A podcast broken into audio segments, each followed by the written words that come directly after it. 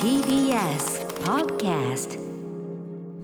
TBS ラジオからお送りしている明日のカレッジキニマンス塚本二木とバディの若林優馬がお届けしています。えー、あさって3月11日には東日本大震災が起こった日から12年、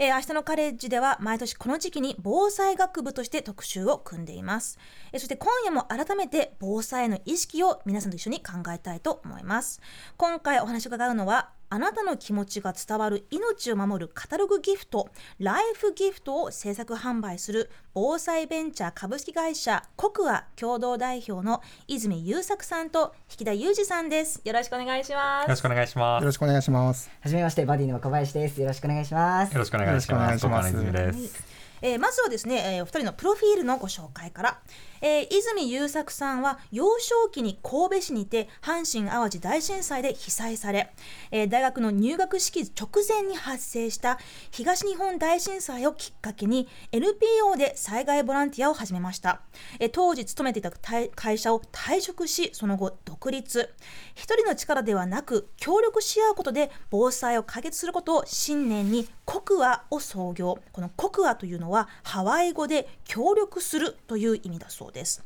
えそして引田裕二さんは学生時代に発生した東日本大震災をきっかけに NPO に参画し IT エンジニアやプロダクトマネージャーとして社会インフラ向けのシステム構築や AI サービスの開発に携わります。NPO 時代から一緒に災害救援や防災の活動を続けてきた泉さんと2020年にコクアを創業されました。お二人は共にあの東日本大震災をきっかけにボランティア活動をされてきたっていうあのその研究をもとに防災に関わる会社を起業したっていうことなんですけれども、なぜ防災を解決しようと思われたんですか？そうですね。なんか理由でいくとめちゃめちゃいろんな理由があるんですけれども、はいなんかこう僕たち結構災害救援とか、まあ、いろんなところに行ってたんですけどもなんか災害現場を目の当たりにすると、まあ、やっぱりこう大変な状況が広がってるわけですね。でその災害ボランティアをしていってで僕たちってこうマックスでも、まあ、3連休使って3日とか行くっていうだけなんですけれどもただその3日終わったり2日終わったりするとまあ僕たちは安全なエリアへ帰らなきゃいけないわけですね。でこうただ被災された方の、まあ、苦しい生活は続いていくっていうのを目の当たりにして、まあ、ボランティアのみならず何かサービスとかこう新しい仕掛けを作っていって、まあ、根本からもっと防災に関して考え方を変えたりだとか普及をしていけるようなこう仕組みを作りたいなっていうので話し合って創業したっていう感じですね。東日本大震災の直後本当にもういろんな日本全国からね、ボランティアの方々が集まりましたけど、本当に最初のうちはもうあのーまあもう泥をねこうまあどど土砂とか泥とかをもう出すかき出すとか本当にもうマンパワーがたたくさん必要だった。でも少し落ち着いてくるとマンパワーではないそのまあ物資だったりまあ物資ももともと最初から必要です必要ですけれどなんかこう当時そのあった従来のものよりも何かこうさらにプラスできるものはないかという疑問がお二人にはあったんですね。うん、そうですね。なんか東日本のきっかけはすごい大きかったなっていうのは思いますし、まあ、本当におっしゃっていただいたように、こう物資だけではなくって、例えばメンタル的な部分で、その、まあ、被災されて、こう少し気持ちがこう沈んでいる方のケアの話もそうですし、その後の生活のケアとかも含めて、なんかボランティアでできることもたくさんありあるんですけれども、何か新しい仕組みを作らなきゃいけないシーンって災害に多くって、まあ、なので解決したいなと思って今挑戦中です。で引田さんはあの、ままた学生時代に東日本大震災があって、であの IT の方でできることがあるんじゃないかと思ったんですね。あ当時そうですねあの新卒で勤めていたのがもともと IT の、まあ、SIR みたいなところで勤めておりまして、んその時はもう社あの社会を、まあ、しあの IT っていわゆるもう基盤システムみたいなものになってくるのでそういった基盤からあの人々の生活を改善していきたいなと思ってそういったかつあの仕事をさせていただいてました。うん本当当時はねもう、まあ、電気すら通ってない地域もあるわけですから、もう本当にもう紙に書いたメモとか、はいたくさんたくさん貼ってでそこでなんとかこう情報必要な情報を見つけるという方々もたくさんいたと思いますけれど、まあ、ここういうところをねなんとか IT で解決できないかという、えー思いがあったと。でそして2020年にコクアを創業されたわけですけれどこの2020年というのもまた、まあ、コロナ禍が始まった中でそうなんですよ。なんともタイミング的に何か感じますね、これは。そうですね。あの、まあ創業を決めた時は、まあ、一旦その引田の方はあの当時働いていた会社を、まあ、しばらく続けながら、ゆくゆく合流っていう形で一旦私の方が2020年に会社を、まあ、辞めたんですけど、あの当時勤めていた会社にすごい応援されて、もう会社あの辞めますと。で防災の会社やるんでって言ったらもう頑張れよという形で、よしもう新規一点ここから頑張るぞみたいな感じだったんですけど、まあ3月ぐらいに緊急事態宣言が出て。そうなんですよ。でもともと全然防災のギフトとかではなくって、なんかこう対面型の、まあ、防災訓練みたいなのサービスを作ってたんで、あのそれまでこうコツコツ積み上げてきてたこうそれをやりたいと言ってくださるお客様とかも軒並み全部出張になって急にフリーターになるみたいな。感じでしたね。対面はもう一番できない時期でしたもんね。そっか。はいそっからじゃあ対面じゃないのに切り替えていこうという感じだったんですか？そうですねあの、まあ、それが3月末ぐらいでこのまま手をこまねいて言っても仕方ないし、まあ、ただあのそれ以外にもやりたいこととか発想っていうのはあって、まあ、それがギフトサービスにつながるんですけどで当時僕も本当に悩んでたんですけど引き台に真っ先にちょっとこんなサービス始めようと思うんだけどどう思うっていうことを、まあ、あの聞いたら面白いじゃんっていうのでやろうっていう話になってそこからはもう企画練ってって感じですね。うー。ん泉さんがその、えー被災地でボランティアをした時に、えー例えばそのどんなエピソードというか、まあ、どんどんなところですごく印象に残ったものがあるかちょっと教えてもらってもいいですか？うんそうですね、まあ、たくさんある中で抜粋して言えることが、まあ、皆さんに共通していることがあってでそれが皆さん口を揃えてまさか自分が被災するなんてって言うんですよ。うん。で被災されて被災のリスクが結構あるよって言われている川の近くの、はい。まあ、方とか。でも、まあ、いつか起こる起こるとは思ってたけどまさか自分がっていうので何も準備してなかったんだよねとか。で我々あの避難所あの、まあ、避難されている体育館とかにも入らさせていただくんですけど、その避難所でもあのまあ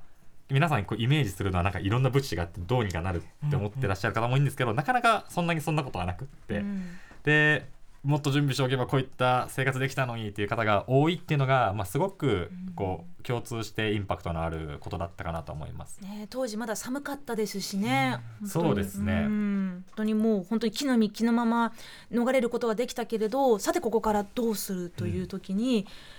まさか自分がこうなると思ってなかったと。そうですね。あのやはり津波のお大きさというところも、はい。まあ、あのかなりこう人知を超えたというか想像外の部分だったところもあると思うので、ううん。ん。でそして、えー今現在ですねコクアが、えー世に出されているものというのが、えーあなたの気持ちが伝わる命を守るカタログギフトということでしてこちらの手元にね実物があるんですけれど、なんかあの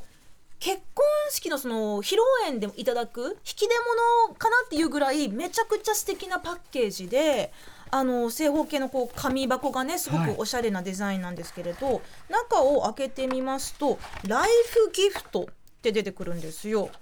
ちょっとあのこの中にはどんな、えーギフトが入ってるのかちょっと教えてもらってもいいですか？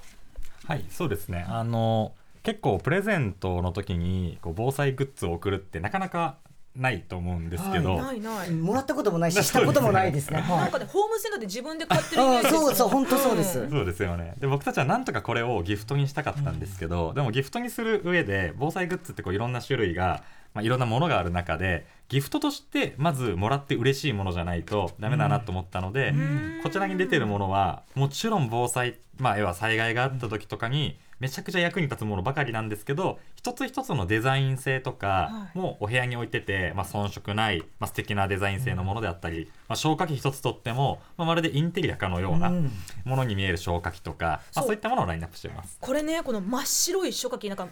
あの、ね無印良品で売ってるような感じの消火器なんですけれど。スタイリッシュですよね。スタイリッシュでインテリアの邪魔にならない、うん。本当にお部屋の隅っこにね置いてもなんか観葉植物に合いそうな感じの本当にはいはい。消火器だったり、あとあの今治製の防災タオル。これもまたね素敵な素材な感じしますけれどこういうあとなんかそのあの長期保存食、でなんかこう新感覚長期保存食ってありますけどどこどういうところが新感覚なんですか？そうですね。あの、まあ、まずパッケージって結構防災食ってこれまで、うん。まあなんていうか少しこうお部屋の真ん中にドンと置いておくのはちょっと置きづらいなっていうデザインのものが多かったんですけど、押し入れのこう裏の方に置いてあるとまあ、かね。缶詰とかうん。が多いんですけど、まあ、そちらあの見ていただいた通り結構可愛らしいコンパクトなボックスに入ってるんで例えばお部屋のこう机の隅であったりだとか、まあ、見えるところに置いておいても、まあ、全然こう違和感なくあのお部屋に馴染むような形ですぐに取り出せるところに置いておけるっていうところが、まあ、一つ大きな特徴の備蓄ボックスですね。ゆまさんどうか欲しいものあります？これ。いや僕この命を守る今治タオルっていうのが、うんはいあの日常使いももちろんできるんだけれども何かあった時にマスクだったりとか、まあ、あの包帯とか三角巾として使え使えますっていうのがすごいなんか。なんて言うんですかね。あの日常としても使ってもおしゃれだし、でもいざという時に非常で使えるっていうのはなんて素晴らしいんだと思いましたね。ね、ブランドものの防災グッズって今までなかったと思うんですけど、あとはまあそのコンパクトストーブ、まあ、その温かい料理がね食べられるようにこう使う本当にもう折りたたみするとすごくこうコンパクトになる小さい、えー卓上コンロみたいなストーブとか、あとねもしもの時の枕枕ですかこれは？あの枕なんですけれども枕自体はあの皆さんがお使いの枕使っていただければ、どっちかというと枕カバーで。枕カバそうなんです。ーでえこれあのまああのいろんな使うシーンが想定されるんですけど、うん。やっぱり災害時に、まあ、いろんなこうリスクがある中で特にリスクが大きい部分が寝てる時に災害が起こってしまって、はでまあお部屋もブラックアウト例えばしちゃって、うん。床にもうガラスも散乱してるっていう状況ってありえますよね、なのでその時に裸足で逃げていったら当然足ズタズタになっちゃったりしますし、なのでできるだけ寝室に防災グッズを置いておきましょうという考え方は主流なんです、うん。あの推奨されてるんですけどこのあのアイテムに関してはその枕のこう枕カバーの裏側に裏側というか上側にあのいろんなものをあの、まあ、見えない形でおしゃれな形で。そうでそうですね、です。すねうんうんうん。はい。あのしまっておくことができるっていうようなブランドさんのアイテムでなんか発想が素敵だなと思ってラインナップしてますね。確かにねこう本当にもう文字通り枕元に、いざという時うんのためのものを置いておくっていう。寝てる邪魔も、ま、枕の上なんで寝ている邪魔もしないし、でもいざという時にそれを持って、はいっていうことですよね。はい。わすごい。なんか私たちとしては、その枕もそうですし、あの消火器もそうですしいかになんか日常生活に馴染ませれることができるのかっていうのが防災においてすごく重要だと思っていて、やっぱ防災ってなんか日常生活とはまた別のものって考えがちだと思うんですけど、はい。やっぱいつ起こるのかわからないので本当に日常の中で起こるのが災害にはなってくるので、いかにじゃあ日常の中で防災的な要素をまあ取り入れられるのかっていうのがまあ重要だと思ってそういった商品を中心にあのせ入れさせていただいてます。う。ーん。あとこれもねこれも大事。ラジオ。うん。多機能防災ラジオで光も音楽も充電も一つにできるっていうやつ。であこれ手回し系ですね。もうできますし実はそれソーラーも。あできるんですよ。ソーラーパネルどっちもできます、付きうん。へえそうなんだ。こういうのはあのどういうところで、えー人がだ誰が誰にギフトするっていう想定ですか？えっと、冒頭に言っていただいたように結婚式でも最近よく使われます。ただ,、はい、ただ結構値段が1万円超えてくるので、皆さんに配るというよりは結婚式のその引き出物の中のまあこう親族とかちょっと特別な、まあ、上司とかに送る用のやつに使っていただいたりだとかあと一番多いのは何だろう。うち祝いとかも最近すごく多いのかなと思っていて、まあ、子供が生まれた時に、あのもらったプレゼントに対するお返しであったりあと結婚式のあのうち祝いであったりとかで、えっと、そういったあの気持ちを伝えれるギフトにはなってくるので、あの大切な人からもらったプレゼントに対してあなたと一緒に長く生きたい。な一緒に無事でいてほしいという気持ちを乗せてプレゼントできるのでそういった大事な人生の節目みたいな大事なシーンであのお配あのお渡しされている方が多いのかなとは思います。素敵、そういうメッセージとともに、まあ、機能的なものがね、好ま好まれる人に対してもすごく素敵なギフトアイデアですよね。そうですね。もう一個こちらなんでしょうこちらもライフギフトのフードの方、あこちら棒非常食ですね。えーハンバーグならぬカンバーグ カンバーグですあカンカンに入ってるんですカンね。カンに入ったハンバーグでカンバーグこれ面白い面白い。三年持つカンバーグ、なんかへー非常食に思えないデザインですよね。本当に。これはあのーお二人がその作ったものではなくていろんなメーカーさんいろんなブランドのものであのあこれはいいんじゃないかと思ったものをあの、まあ、集めたはい。ギフトカタログってことですよね。はいそうです。結構いろんな企業さん回ってらっしゃったんですか？そうですね。もう本当に世の中にある防災グッズを全部調べ尽くしたんじゃないかってぐらい調べに調べを尽くして実際に取り寄せてうん自分たちで食べてみて、うん。これはちょっと違うんじゃないかみたいなところを、まあ、あの社内でもいろいろ話し合わせていただいて、うんうん。で今最終的にのあの我々が本当にお勧めしてあの備えておいおいてほしい商品っていうのをあのピックアップさせていただいています。いいですね。なんかこのこっちの方のライフライフギフトフードの方はあのお値段はあのちょっとお安めというか、そうですね。そうですよね。なのでなんか普通にお誕生日プレゼントとかうん。にも確かにね。なんかいけそうな感じですよね。数千円ぐらいからね、そうですね。できると3500円ぐらいなので、結構カジュアルギフトみたいな形で使っていただけることが多いですね、ね、でも美味しそうですぐに食べちゃいそう。確かに。ねそしはい。てもう一つね、えーっと、あるのが無料防災診断パーソナル防災サービスパソボというもの、これもすごい気になってるんですけれどこれは引田さんどういうものでしょうか？あこれですが、えっと、防災って結構人によって準備しないといけないことが全然変わってくるんですよ。例えば住んでる場所によって私あの茅ヶ崎という海の近くに住んでるんですけど、はい。やっぱ海の近くに住んでるのであれば津波のリスクはありますし、またあの山のあの崖の近くに住んでるのであれば土砂崩れのリスクがあるなど、まあ、住んでる場所とかあとは一緒に住んでいる方、まあ、ご老人と住んでいたり乳児の方がいたりだとか、まあ、どういった方と住んでるのかとかあとは普段からどういった生活をしているのかによって備え備えないといけないものが変わってくるんですよ。山山のすぐに横に住んでる人海の横に住んでる人、まああのー川とかね、そういう、あと地盤が弱いところとか。まあみんなそれぞれ違う条件があるってものですもんね。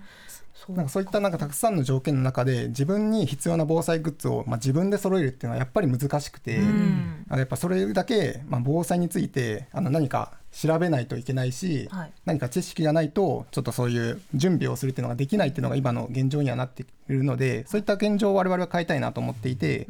パーソナル防災サービスパソボというのを開発させていただきました。でこれなんとあの1分であの自分に必要な防災グッズが分かるそうなんですけれど、はい今からちょっと本当に1分でできるかやってみましょうやってみましょう。はいそれじゃはいあちょっとゆうまさんお願いしますはい、今ちょっと開かせていただいてるんですけども、はいえ13問ありまして、はい